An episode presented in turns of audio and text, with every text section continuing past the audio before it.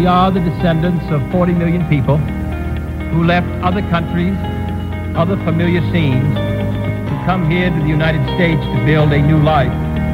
I think it is not a burden, but a privilege. Welcome to Statutes of Liberty, an immigration podcast brought to you by Klasko Immigration Law Partners.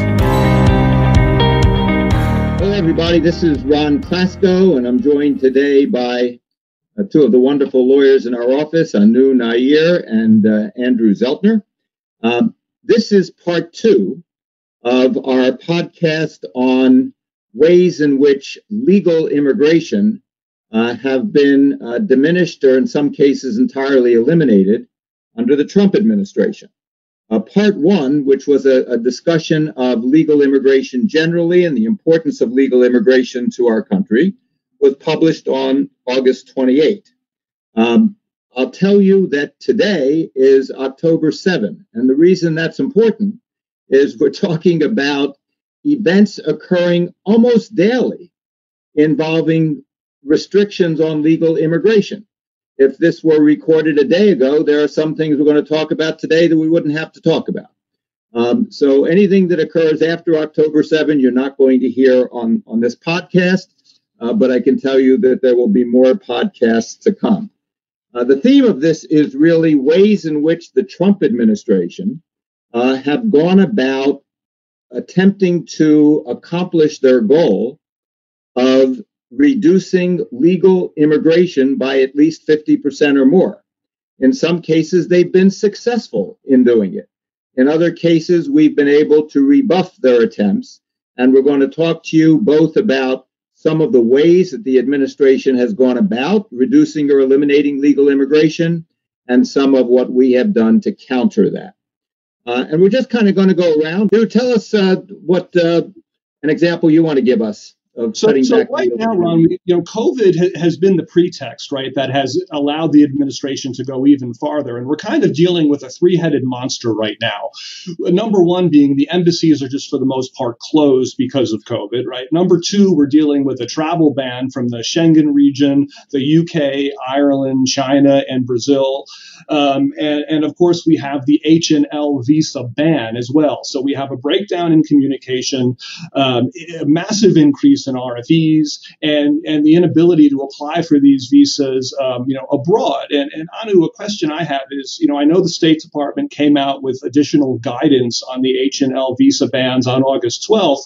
Um, you know, can we make compelling arguments for our clients to get H and L visas, right? So we we have the State Department guidance. We recently have a court decision, right, where we've uh, seemingly overturn this H&L ban. Can, can you and Ron talk a little bit about um, the, the State Department guidance and the recent court decision?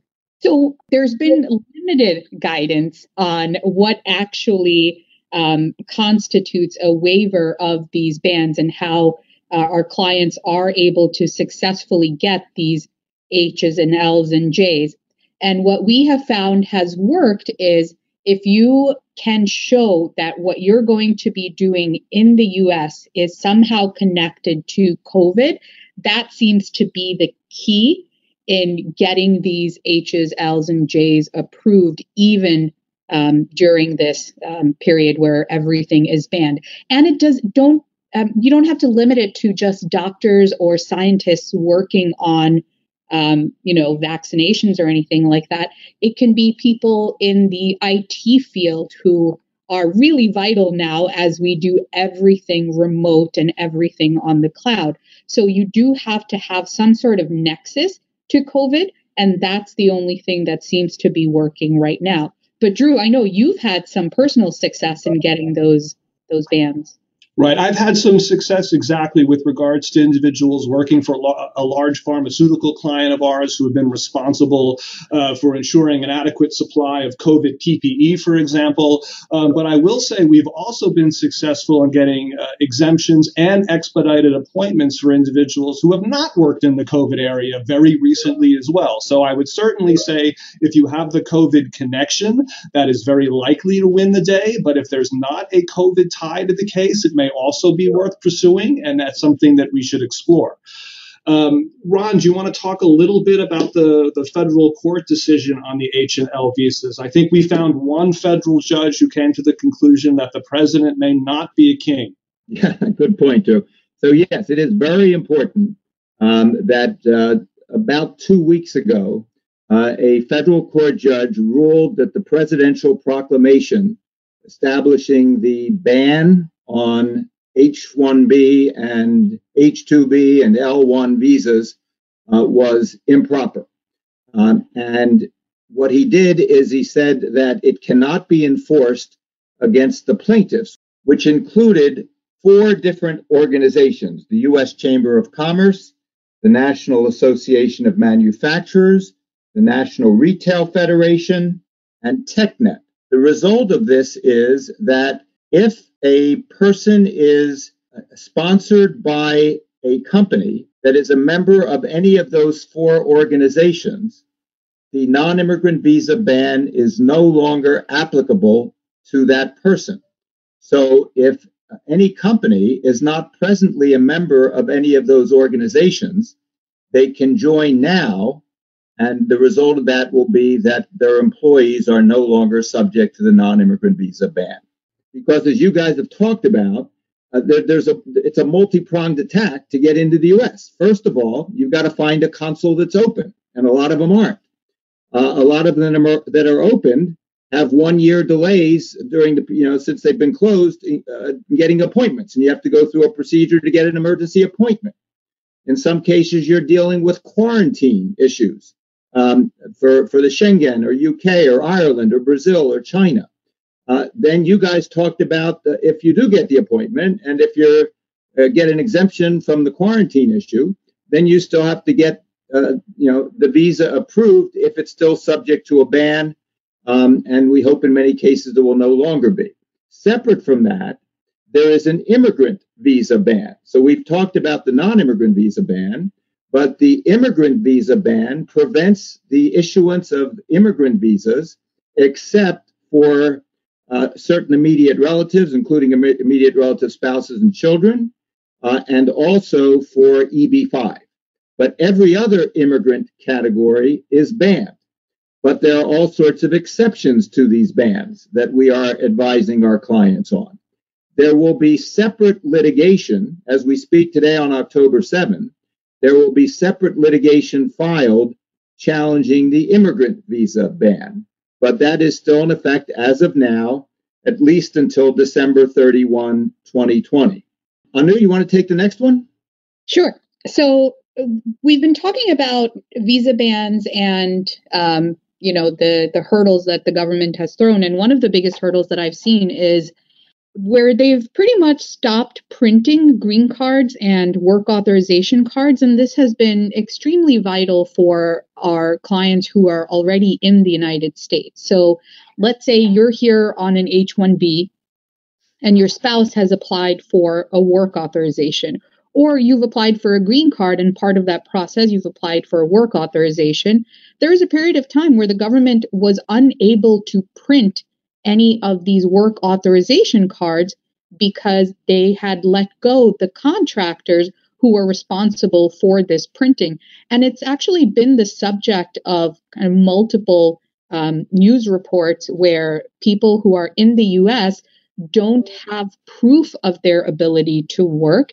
And of course, in this day and age, when there's I 9 verifications that's required, they are losing out on jobs or they're they have to stop working until they were able to secure some sort of confirmation that they have work authorization. And that also goes for green card holders.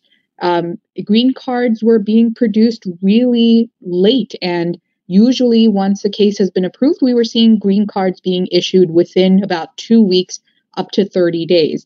Now we have cases where their applications for a green card have been approved and it's 90 days or more and we're still waiting for a green card for a lot of these people which means that they have no proof of their green card um, that their lawful permanent resident status which by regulation uscis is required to provide. So they are in violation of regulations themselves and putting green card holders and people who are here lawfully and legally potentially unable to work. As we speak today, there's some indication of progress on that as a result of mandamus federal court lawsuits uh, that have been filed um, and that have resulted in orders that the Immigration Service has to process these applications and cards in, in a reasonable period of time. Um, so, on anything relating to delays, and I think delays in and of themselves is a perfect example of ways to you know to shut down legal immigration. Um, if if an EB5 petition used to take uh, a year and a half to adjudicate and now takes five years to adjudicate, that's somebody who's not coming into the country for a while. So in everything we've seen, we've seen attempts to delay the process. And if something can take two years or three years instead of one year, that's fewer people coming into the U.S. Drew, do you have another one you want to take? Sure, Ron. For our international student friends, it appears that uh, in, in F status, it appears that the uh, the duration of status um, designation may be going away, and, and, that our foreign students in the future may be admitted uh, for a defined period, uh, like like folks in other visa categories. I know, Ron, you were successful um, in, in, ending the uh, the immigration service's initial trap, where they literally wanted to entrap students in uh, in status violations. Right. So the rule used to be the case that you would not be accruing unlawful presence until there was an actual finding of a status violation. Um, the immigration service wanted to change that to have the uh, unlawful presence clock uh, begin once there was any kind of technical violation of status, whether the student was aware of it or not. Thankfully, they, they've backed off of that um, draconian position, which would have left our, our students um, in jeopardy of the three and 10 year bars. And it now looks like we may be heading to uh, a duration of status um, admission, which is at least an improvement over the uh, initial idea of wanting to entrap um, foreign students into the bars. Yeah, Drew, th- this was a huge issue uh, for universities, hospitals, students, doctors on F and J F and J visas, um, and th- you know this is something that I was personally involved as co-counsel. Uh, actually, I was personally involved about 20 years ago, 25 years ago, in negotiating with the Immigration Service to agree for the last 25 years uh, that people with DS do not have a date certain and therefore never accrue unlawful presence for the three and 10 year bar. Um, one day, the Immigration Service decided this would be a good way to get rid of lots and lots and lots of foreign students by saying that you're, you can't come back to the U.S. for 10 years because of something you never knew was wrong. Um, the school never knew was wrong. We never told you was wrong, but we've decided it's wrong now. Um, and there are countless examples of technical and unknowing violations. Happily, we filed in federal court, and the federal court judge uh, issued a nationwide preliminary injunction and then uh, permanently enjoined the government from enforcing that memo. So the government's response has been now, as you said, to do a proposed regulation to get rid of duration of status uh, and therefore have students and exchange visitors be subject to a definite end date, which would then enable the government to say after uh, after 180 days you have uh, you're subject to a three-year bar if you've uh, violated your status. So this is one where we're going to be fighting out over time. Let me mention um, something that uh, is uh, is going to is actually hasn't even been published yet, but we know it's going to be published. I think this evening, as we speak in the afternoon on October 7, um, and that is two new regulations to with the goal of very significantly diminishing the H-1B program.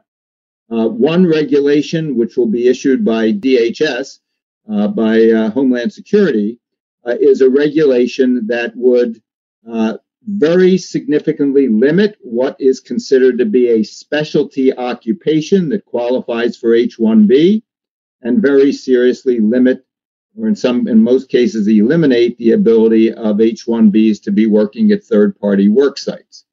Um, this will be a uh, subject that will be litigated most certainly. Um, and since they are doing it without what's called notice and comment rulemaking, uh, they have to fit within something called a good cause exception based on emergent circumstances, which we think don't exist. And so we think, just as with the uh, the student and exchange visitor case, and just as with the non-immigrant ban case, we think we have a good chance of success in litigating that. The Labor Department wage memo um, would increase the required wages to be paid to H-1Bs by, in some cases, 50% or more, um, which is, you know, for reasons we can maybe discuss on another podcast, is uh, uh, very unrealistic. And again, I am aware that this will also be litigated. The Department of Labor wage rule will be effective immediately. Uh, the DHS H-1B rule will have a 60-day delayed effective date. Both of them are avoiding the normal procedures of notice and comment rulemaking. So I, I, don't know if this exactly reducing legal immigration, but it's one of the hurdles that they definitely put up, which is limiting access to um, any sort of information from USCIS officers. And there's two major examples of that. The first is you know, the American Immigration Lawyers Association, which is a huge network of immigration attorneys, used to have a really friendly relationship with the Department of State, CBP, and USCIS. And for the most part, at an individual level, that still exists. But as a whole, it's been really difficult to get any sort of information from these different agencies because this administration doesn't believe in kind of having that free flow of information. So previously, during our um, you know local chapter meetings or even the national um, annual meetings, USCIS officers, top USCIS officers, top CBP officers, DOS officers used to come in and have a discourse, used to talk to the immigration attorneys about new policies, what they like to see, what they're thinking when they're adjudicating um, petitions. And we've lost access to that. Now, if anyone does show up, they just read um, a script that they've prepared. There's no engagement whatsoever. The other and second most frustrating one is um, scheduling InfoPass appointments. And this is where you could call USCIS and either speak to an officer um, well, first you go through a contractor and then eventually uh, have the opportunity to speak to an officer about any delays in getting receipt notices, green cards, or help your client schedule an appointment to go in and get a stamp in their passport to serve as proof of their green card if they've lost their green card or if it's expired. That all used to be done electronically. So you could just go online, complete a form, get scheduled for an appointment now you have to go through this like multi stage, it's like this intricate dance of you have to call USCIS. They'll determine if it's a good enough reason to schedule you for an appointment or even call you back. And then they give you a 72 hour window within which they'll call you back. And that starts 8 a.m. to 8 p.m. And if you happen to be in the restroom or driving or just not near your phone, you restart the whole process again. So it's complete lack of communication and transparency um, that I think is one of the biggest hallmarks of this administration and kind of laid the foundation of all of the other hurdles that they've kind of thrown up. Yeah, my view on that, Anu, is the there's in in the previous decades in which I've practiced immigration law, um, there was some attempt on the part of the Immigration Service and other agencies to get it right as far as what Congress intended, what the law is, there's not much to talk about if they're under instructions to deny more cases. Uh, and we're talking about, well, here's how you can approve more cases. There's really not the basis for a dialogue. And I honestly think that the goal is no longer to get it right, but rather to achieve a goal of denying more cases and reducing legal immigration. Right. And we've really seen that, and the numbers don't lie. So, so the RFE rates in the Obama administration for the most used uh, types of visas, your H's and L's, were, you know, under 10%. And over the last three and a half years, we've skyrocketed in some cases to over 60%, for example, you know, for L1B cases. So not only, you know, has communication broken down, but nuanced review of cases has broken down. And what's requested in these in these RFEs from the Immigration Service is just, you know, voluminous amounts of, of documentation. So, you know, as an example, they'll they'll ask for, you know, resumes, um, pay stubs, uh, degrees of, of, of supporting individuals, right, who are not the foreign national in the case.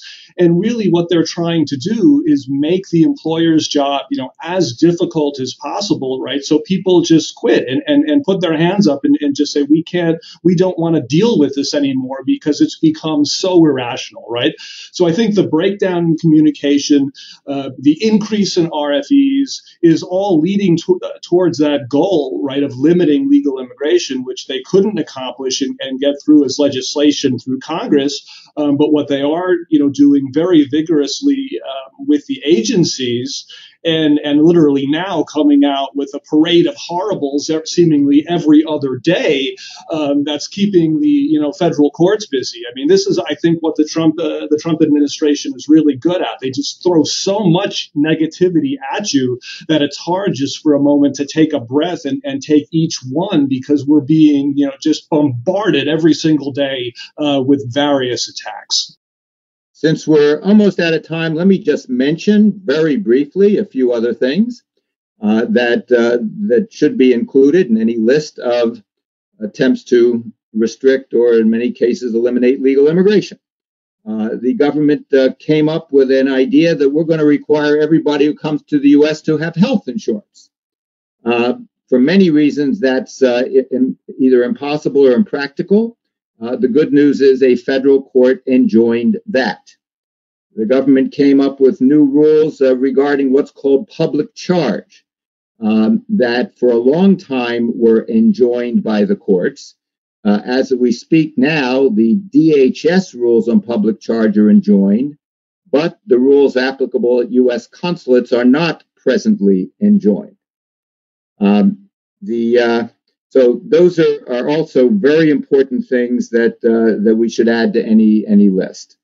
So I hope that gives everyone listening an idea of maybe five or six examples. And believe me, if uh, anyone wanted to listen to a five-hour podcast, we would have lots more examples to give you.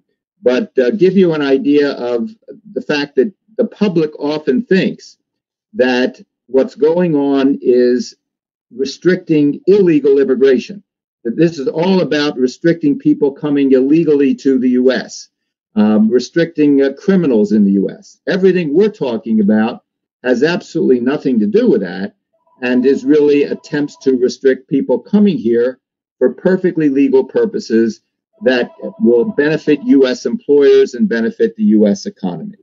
So, the um, in conclusion, I'd just like to suggest that uh, if you enjoyed this podcast, you give us a, a five star rating and a review. Uh, please feel free to email podcast at klaskolaw.com with questions you would like answered. Follow us on social media. We're on Facebook, LinkedIn, and Twitter. Uh, sign up for our emails and the latest alerts and blogs at klaskolaw.com. I'd like to thank Anu Nair and Drew Zeltner. I'm Ron Klasko. Thank you for listening. For more information, visit us at klaskolaw.com. Follow us on Facebook, Twitter, and LinkedIn. You can email your immigration questions to podcast at klaskolaw.com. The material contained in this podcast does not constitute direct legal advice and is for informational purposes only. An attorney client relationship is not presumed or intended by receipt or review of this presentation. The information provided should never replace informed counsel when specific immigration related guidance is needed.